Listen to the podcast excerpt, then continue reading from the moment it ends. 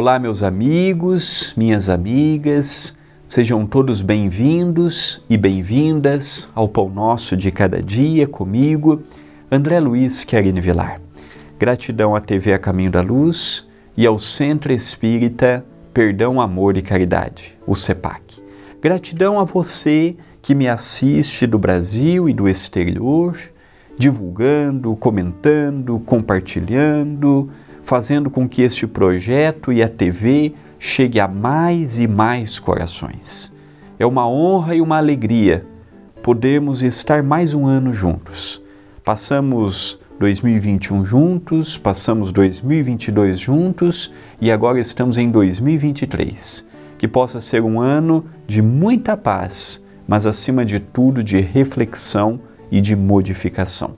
A frase de hoje é de Jesus, narrada por Mateus, e nos diz o evangelista: E todo aquele que tiver deixado casas, irmãos, irmãs, pai, mãe, mulher, filhos ou terras, por amor de meu nome, receberá cem vezes tanto e herdará a vida eterna. Fala de Jesus, narrada por Mateus, capítulo 19, versículo 29. Interessante é que Jesus nos fala: todo aquele que tiver deixado temporariamente, ter deixado, não é abandonado. Todos aqueles que tiver deixado por um período para estar em minha companhia, seja num trabalho social ou num trabalho doutrinário, esse receberá uma porção cem vezes maior do que aquele que vive o mundo, aproveita o mundo, mas não se esforça por colaborar no mundo melhor. Interessante porque eu deixo diariamente a minha casa para ir trabalhar, de segunda a sexta. Interessante porque eu deixo de estar com a minha família algumas vezes na semana ou no mês para fazer algo que eu gosto. Alguns é jogar futebol, alguns é arrumar o cabelo, alguns é visitar um shopping. Por que, que o trabalho com Jesus seria encarado de forma diferente? Jesus não pede abandone esposa, abandone marido, abandone pais, abandone filhos, abandone todo mundo e siga-me. Jesus não disse isso. Jesus falou-nos: divida o tempo.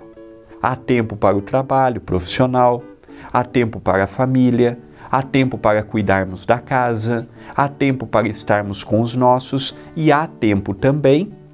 E aí, na nossa divisão do tempo, nós vamos escolher quais os dias na semana e quais os horários que eu vou ter de dedicação para o Cristo. Foi isso que Jesus nos pediu.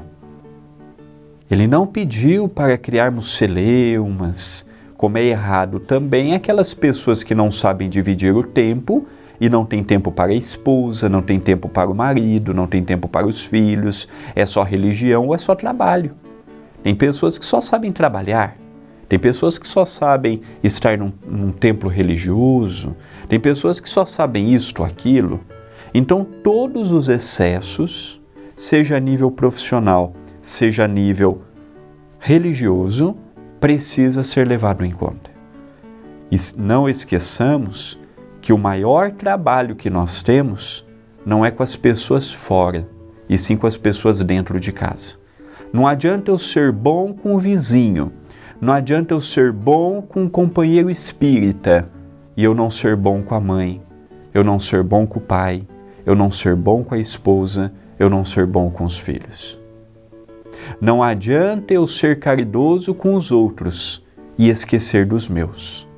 Não adianta eu querer ajudar o mundo e esquecer de ajudar aqueles que Deus colocou sob o mesmo teto, cujo nome damos família.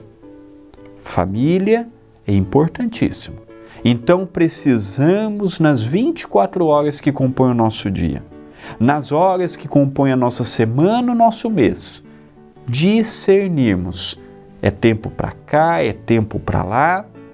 Do contrário, eu não vou ter tempo para isso ou para aquilo, não por falta de tempo propriamente, mas por falta de organização. Esta é uma mensagem de reflexão.